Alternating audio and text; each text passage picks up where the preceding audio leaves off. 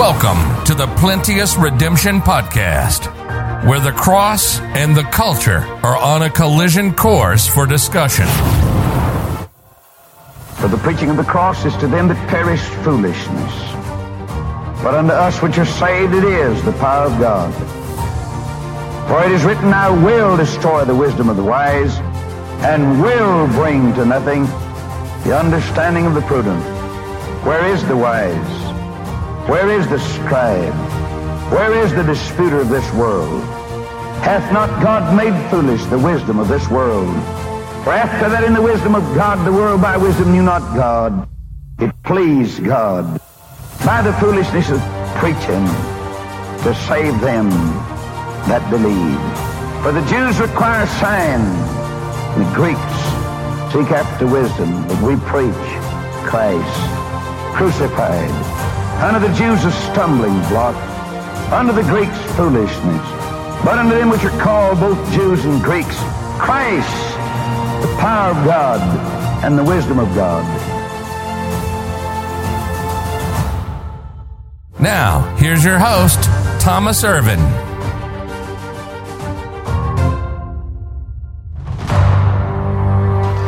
In 1968, a newer edition of the 1899 Luganda Bible is published with a revised orthography prepared for Christopher Kisosonkole. So in 1968, they made a new edition of the 1899. It was published by the Bible Society of East Africa. I don't know what other changes might have been made.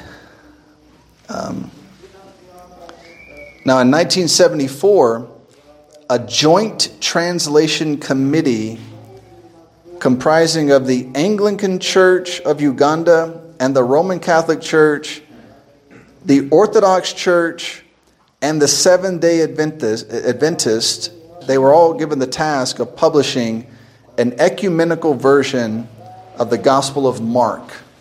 So this was in 1974 all the bad guys got together. It was the Anglican Church, the Catholic Church, some Orthodox Church, and the Seventh day Adventists. And they were just going to make the gospel according to Mark. Now, who knows what ecumenical means? When it comes to Christianity, what is, what is the ecumenical movement? Who knows what that means? Yeah. It means that, that we're trying to, we're just trying to make it available for everybody. We, we just, we all want to get along and hang out together. We're all Christians. We're all the same. That's exactly what it means. And so their, their goal was to produce an ecumenical Luganda Bible, uh, starting with the book of Mark. And then in 1975, Matthew, Luke, and John were published. Same group, same people. They did Matthew, uh, Luke, and John. And uh, so, of course, here they did Mark. And this is really when your Bible really starts to fall apart. Now, in 1977, Ephesians was published. 1979, the first Joint Ecumenical Luganda New Testament is published by the Bible Society of Uganda. So, by 1979, the whole New Testament is finished. And oh, how joyous, how joyful they must have been. The Bible Society of Uganda was established in 1968, although the work of translation had been started earlier by the British Foreign uh, Bible societies. 1984, the first revised contemporary Luganda New Testament is translated by two people Reverend Yafesi Mwanji and uh, Mr. Sempibwa again. It is published by Living Bibles International and is widely accepted as an easy to read version by people from all walks of life. It just doesn't say anything, but it's easy to read. Does anybody have a Luganda Bible here? Are all English Bibles? Okay. That's, an, oh, yeah, no, not, not that one. I just wanted to see who, what it says in the front. If it, you know, if it says who, if it has any of this information in the front of some of the, the more modern Luganda Bibles. So 1984, that one was done. 2001, a complete version of the joint ecumenical Luganda Bible is published by the Bible Society of Uganda. So by 2001, the whole Bible now ecumenical and contemporary. So they set out in 1974 to make an ecumenical Bible. By 2001, the whole Bible is not only ecumenical, you know, all inclusive. It's not. They get rid of strong language and and you know they don't they don't want to offend anybody, so they try to make it as nice and palatable to everybody as they can. And not only that, they make it contemporary. Now, in the world of King James Bible believing Christians, what we call this is modern. It's a modern version of the Bible. And anytime a modern version of the Bible is made, it's always corrupt. So, someone was asking about the Apocrypha earlier. The 2001 version, um, so let, let, let, me read this. Uh, it was made by the, it was published by the Bible Society of Uganda. However, it faces a lot of resistance because of the changes in nomenclature of, of the Bible books. So they changed the names of the books of the Bible. So I don't know if anyone is familiar with that or not, um, as well as the inclusion of the Apocrypha. Even though the Apocrypha is accepted by, Roman Catholic, by the Roman Catholic Church, it is not considered canonical, especially in the wider Anglican Church, Pentecostal Church, as well as the Seventh day Adventist Church. So people didn't like it. But I thought you were trying to make a ecumenical Bible. I thought you wanted to include everybody. You can't leave the poor Roman Catholics out without their their Apocrypha. And so Ugandans didn't like this Bible. It, it didn't go well, apparently. In 2014, 2014, it was revised again. In 2014, the first revised contemporary Luganda Bible, both Old and New Testament, is published by Biblica Africa. It comprises a concordance and names and a names index. The team tasked to translate the work comprised of Mr. Simpibwa. That guy needs to find another job. He's been tearing the Bible apart since since like 1979 or something. So, Reverend Can Yafesi Mwanje, Bishop Dunstan Bukenya, Solomon M. Mpalani. Mpalani.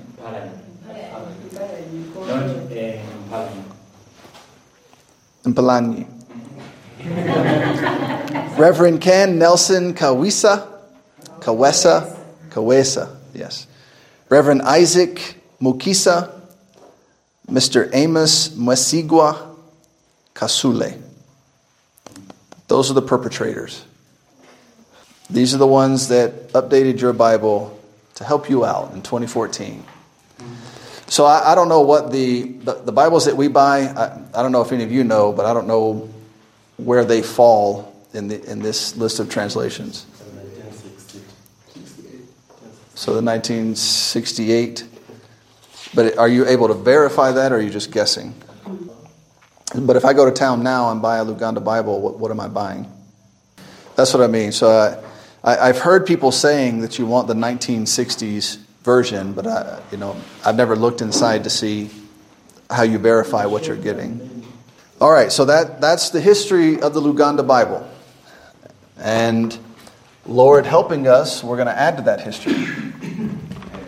And we're going to present Luganda speakers and people who can read in Luganda, which is still the most widely read and understood language in Uganda with an accurate copy of the Word of God, not this garbage that's been fed to them over the, over the past couple hundred years. Talking about the Luganda Bible brought us to the, it, it came out of the revised version. And so that's kind of what we've been talking about and, and mentioning those two side by side. Now we're going to jump all the way up. We're going to go back to modern English Bibles and jump all the way up to 1960 and the Lockman Foundation. The Lockman Foundation established. Where would we be without it? The New American Standard Version. It's a long name. Also known as the NASV. and The New American Standard Version was an attempt to modernize the American Standard Version. So the American Standard Version already existed, but the problem for them was that um, all the English Bibles that existed up to this point still used that old Elizabethan English. You know, even the Revised Version still used the Revised Version reads, uh, I mean, like 80% of it is the same as the King James Bible. Um, you know, they, they changed about 20% of it. So if you read it, if you were not familiar with some of the changes, you might think you were reading a King James Bible it, it, because they left so much of it the same. Now, these guys set out to fix that. They finally wanted to break away from that old English and bring it to you know, really modern English up to the 1960s. And um, the, the, the, new, the new follows its predecessor closely, but it does also go further in its removal of verses. So it, it was very close to the, the American Standard Version, but they, they removed more verses than the American Standard Version. And an example is Luke 24 51, the ascension of Christ. And we it's interesting. When it comes to the, the RV, the RSV, the ASV, the ESV, the NIV, the uh, NASV, all of these, they delete the same verses. It's very interesting how that worked out. They all, they all cause the exact same problems. Some more and some slightly less, but they all, they all do the same thing. How is that possible? Somebody, it just seems that somebody's orchestrating this and, and encouraging this behind the scenes. And so, so the only one that stands different is the King James Bible. Every one of them reads the same. It, you could even go further. If you add the Jehovah Witnesses Bible and you add the, the Catholic Bible, which we're going to talk about in a second, they, they all do the exact same thing. They all delete verses and they all alter the wording to such an extent that it destroys the text. Every single one of them. It's amazing. And, and every one of them says that they are a better translation than the King James Version. The, the ASV never says, I'm a better version than the NIV. They never go after each other, they all go after the King James Bible. It's funny how that works out. The most damaging aspect of this Bible is its repeated attacks on the gospel. While a passage may exist which gives a lost soul the gospel, the footnotes will attack that very passage. So if, if you know, the, the reality is if you picked up an NIV, you, you will find the gospel in it. It's there. It'll be harder, it won't be as clear, but it's there. But with this Bible, wherever, wherever the, the Bible gives the gospel, they put a footnote there discrediting the verse. so if you found that footnote, you, you would be like, oh, well, I shouldn't worry about that verse because the, the people who made my Bible said it's no good. or it has a problem, or it has an issue, which is a weird thing to do. 1963. Wait till you see this Bible, the name of this Bible. It was called the New Testament in the language of today. So that's the T N T I T L O T version. um, it's just, it just it's comical at this point. It's like, what are you people doing? You're just losers at this point. Like it's just. uh, this New Testament adopts many odd Alexandrian readings, which will sound very familiar to you. John eight fifty seven, has Abraham seen you? yeah. So in the, in the Bible it says, "Have you seen Abraham?" Well, the Alexandrian text it says, "Has Abraham seen you?" Like, okay. Luke 16, 19. Neves is added to the rich man's name. John 10, 7. Shepherd is exchanged with door. So it has, it, it, it's, it's, it's all of these just repackaged, resold. It's the exact same thing. The exact same garbage. But the editor went on to choose not to use Alexandrian readings in other portions of the New Testament. So rather than following the documents he chose to use, he instead would pick the readings as he desired. So this, I mean, that's how you know it's, it, it's, it's crooked. Now, what, what was Tischendorf's argument? Who remembers? He said, The text I found is a better text. We should use my text, retranslate the Bible, and have, have my text as the foundation. Okay? Now, that, he's wrong, but that's at least a reasonable argument. He thinks he's found something better in the, the original Greek, and what he wants to do is use that as a foundation for an English Bible. Well, what many of these guys do and what this group did, they just pick and choose what they want. They just look out across all texts and say, yeah, I'll take a little bit of that one and a little bit of that one, and can you throw some french fries in as well? And, um, and, and you know, how about a Coke? Can we have that too? It's like they're just, it's like they're at a buffet and they're just taking what they want rather than saying, we have a foundational text and, and we're trying to have some integrity and give you something from that text. And that's not what they're doing. And and so you end up with these just ridiculous.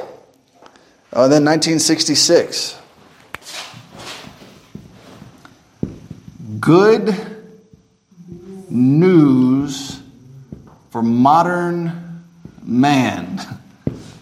That's what literally what the Bible is called.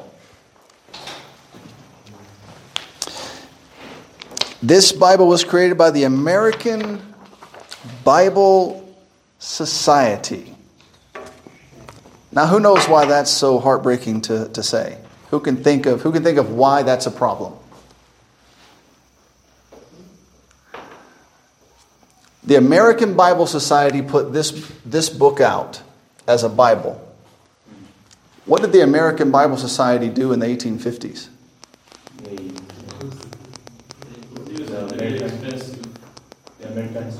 They put that committee together and they reviewed all the, the versions of the King James Bible, the editions of the King James Bible that existed, and put together a, a, a well laid out standard for the King James Bible.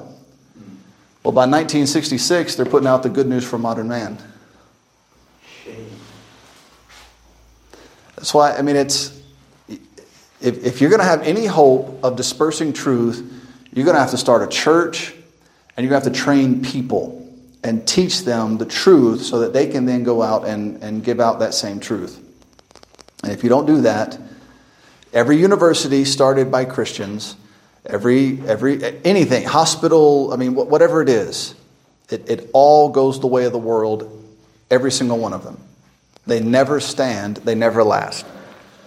Churches have the same potential but it's in a church where you're going to be able to teach people and keep them grounded in the truth. You're not going to be able to do that in a university. You're not going to be able to do that in a, in a hospital. You're only going to be able to do that in a church. Uh, actually, let me give you a, just a few notes about the good news for modern man. Um, they published their own Greek text and then used it to create this Bible. So, again, they're just going to make up their own Greek text and then use that to make an English Bible. The same thing Westcott and Hort did. Uh, this Bible also chooses its readings in an arbitrary manner, so there was no consistency about it. It is often called the bloodless Bible since it omits references to the blood of Jesus Christ. So, my question is what's the good news? I mean, the good news is that Christ shed his blood for the sins of the world, and you removed his blood from your Bible and called it good news for modern man. What's the good news? Christ, he loved you so much that he washed you in his own blood. Do you imagine that that is gone from Revelation?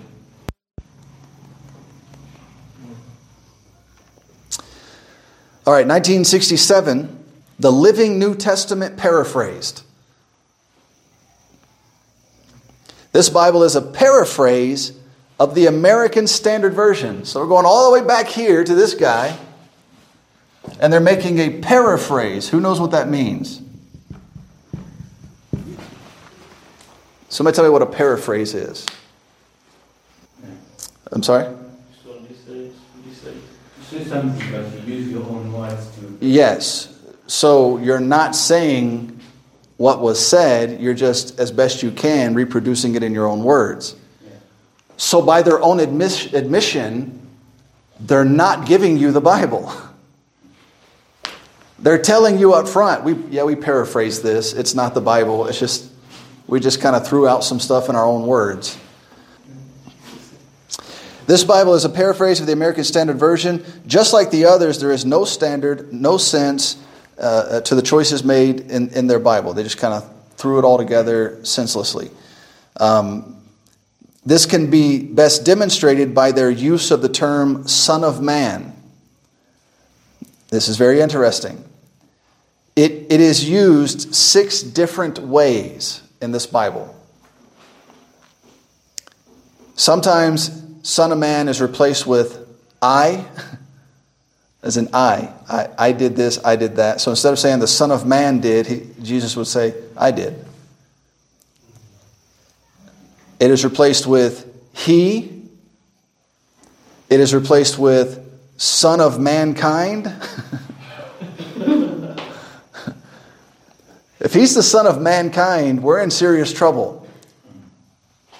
Uh, it's replaced with man from heaven. I mean, if I read that, I mean, that is the stupidest thing. That I, it, it just makes no sense. Jesus Christ say the Son of Man is, is, is you know, Lord of the Sabbath. And instead it says, the man from heaven is the Lord of the Sabbath. it's just a joke. It's for the man. and then they replace Son of Man in some places with Messiah. The greatest folly in this confusion is the fact that parallel passages have this term used differently. All right, so turn, turn to Matthew 9. Matthew 9, and let's read verse 6.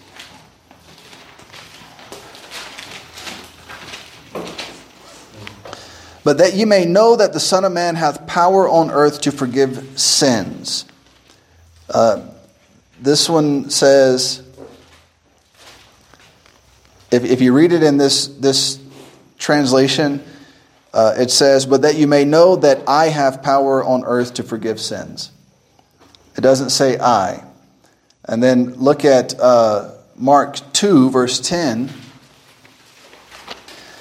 but that you may know that the Son of Man hath power on earth to forgive sins. So you see, it's a parallel passage, right? They, they, they're covering the same idea. Um, this is what their translation says. But that you may know that I, the man from heaven, hath power on earth to forgive sins. So that, that, that is a massive problem. That you couldn't even keep it consistent in parallel passages where, that, where it's saying the same thing and you give it two, two different readings. It's, it's ridiculous. Uh, but that's where we are. An example of the use of paraphrase. Somebody tell me what verse this is. All things work for our good if only we love God and fit into his plans. That's Romans 8:28. So this Bible by its own admission is not the word of God. It calls itself a paraphrase. If I tell you I'm paraphrasing the word of God, if I say oh, well, I, I can't remember the verse, but I'll paraphrase it. What I'm telling you is I don't know the verse, and I'm going to give you as best I can in my own words what I think it says. So they're telling you up front, this is not the Bible, this is our paraphrase. And, and I guarantee you, people bought it. They spent their money on that. All right, 1970. We can't let the fun stop there. The New American Bible. This became the official English Bible of the Roman Catholic Church. It was authorized by Pope Paul VI. Mark 19, 9 through 20, the last, last verses of Mark, gone. They're not there. Mark, uh, Mark 16, 9 through 20. John 7, verses 53 through 8 11, the, the woman called an adultery, gone. 1 John 5 7, gone. Sound familiar? It's exact same, exact same garbage. But in 1973, the Bible that would save them all came. The NIV. What do we do without the wonderful NIV? The New International Version, this Bible deliberately and proudly follows the text of Westcott and Hort. That they are, I mean, they, they believe that is a claim to fame. That is a good thing that they, they follow the text of Westcott and Hort. Though it is called international, it is completely American. There is nothing international about it. Much of the wording inside is changed in such a way that if you were not, if you didn't grow up in American society, you wouldn't even know what it was talking about. It just, it doesn't. You can take a King James Bible and, and it makes sense everywhere in the world. It, it makes more sense in third world countries where people have a closer relationship to farming and working the land and, and, and that kind of thing. That's harder for Americans to understand because they don't grow anything, they buy everything from the grocery store. It's, it's, they're, they're completely removed from nature. They sit in air conditioned houses that are sealed. There's no dust, there's no dirt. You just you hang out inside. You don't have to go outside. You don't ever have to sweat. You can just turn the AC up the way you want and just relax and hide inside. Now that sounds nice, but what it has produced is a society of weak, useless people. So though uh, it has come to be known as the softest and most watered down attempt at a Bible in existence. It removes hundreds of verses and phrases from the Word of God. 1982. Now we're really going to be saved from that King James Bible. The New King James Version. And this is the one that stumps everybody. They're like, but isn't that one okay? Because it's, it's, it's King James. No, it's not. It's unbelievably problematic. We're going to look at some of them. Um, the New King James boasts itself of being conservative when compared to the NIV. The translators claim this Bible was translated from the same text as the King James Bible, but the reality is, it is riddled with discrepancies. It is full of terrible problems. So, so again, okay, let's, let's say they were just trying to take what we have, the King James Bible, and bring it to modern grammar, modern uh, spelling, you know, whatever. If that was their attempt, why didn't they do that? Instead, they damaged the Word of God and they changed it and they gave you a, a, another, another Bible that belongs in the same trash bin and, and, and the Sinai Peninsula at the monastery where Tischendorf found everything else that, that we got. It's, it's complete garbage. Um, omissions in the, in, the, in the New King James Bible. Lord is deleted 66 times in reference to Jesus Christ. Why would you do that? If you're just trying to provide a modern English, easy to read Bible, why did you delete Lord from the Bible? Is, it, is, it, is that word hard to read? God, capital G O D, God, our God, is deleted 51 times. Fornication is deleted 23 times. Now, there's a massive list of these. I'm just giving you a handful. But there, there are probably, there's a list of anywhere from 50 to 100 of, of, of these deletions that, that are there. Okay. Repent is removed 44 times. Hell is removed 22 times.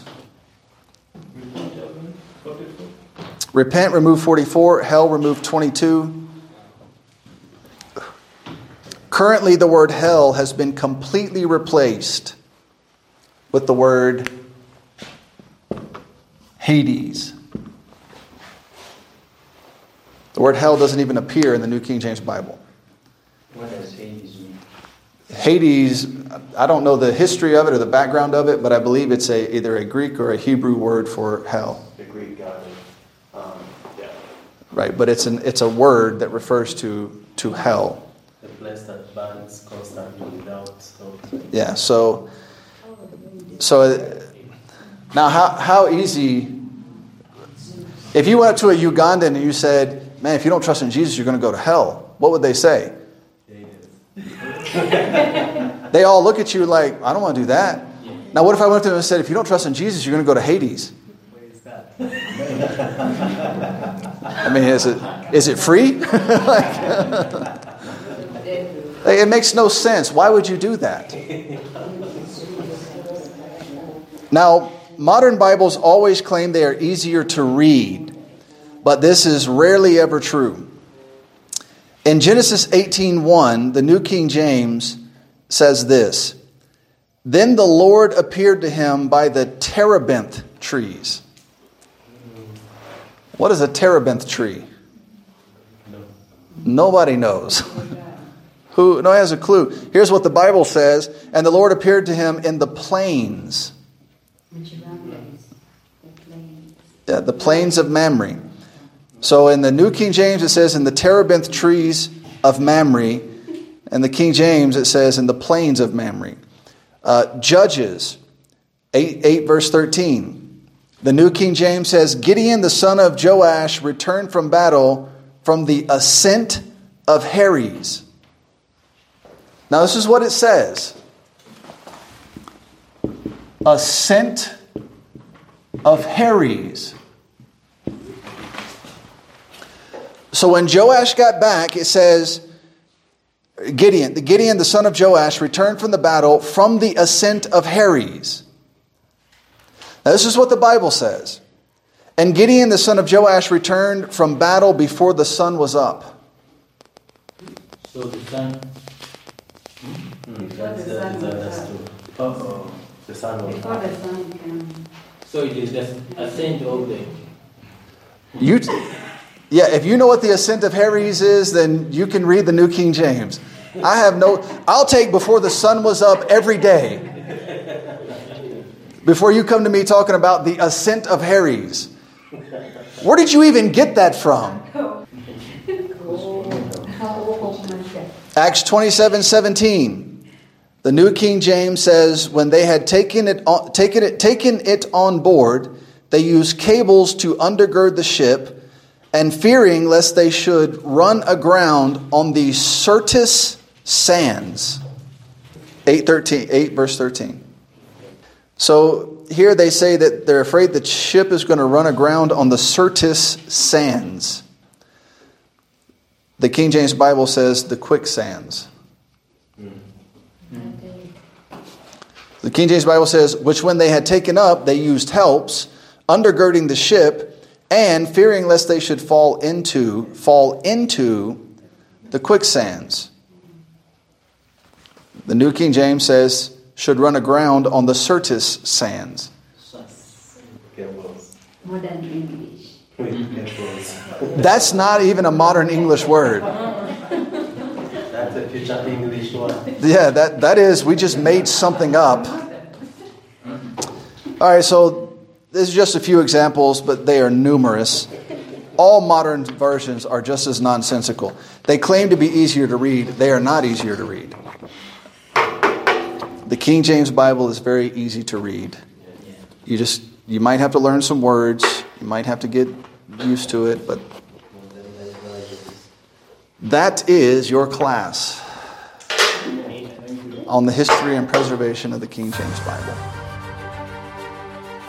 We hope you enjoyed this podcast. You can learn more about our ministry by visiting www.plenteousredemption.com. You can hear more Plenteous Redemption podcast audio at www.plenteousredemption.media. Please comment below if this podcast has been a help to you. Also, inform us of future topics that would interest you. Thank you again for listening to the Plenteous Redemption podcast.